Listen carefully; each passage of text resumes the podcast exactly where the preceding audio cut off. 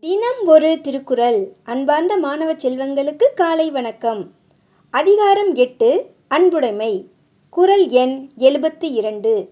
அன்பிலார் எல்லாம் தமக்குரியர் அன்புடையார் என்பும் உரியர் பிறர்க்கு.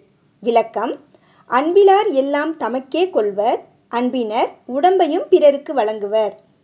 அன்பு இல்லாதவர்களுக்கும் அன்பு உள்ளவர்களுக்கும் என்ன வேற்றுமை என்றால் அன்பில்லாதவர்கள் எல்லா பொருள்களும் தமக்கே உரிமை தாமே அனுபவிக்க வேண்டுமென்று எண்ணுவார்கள்.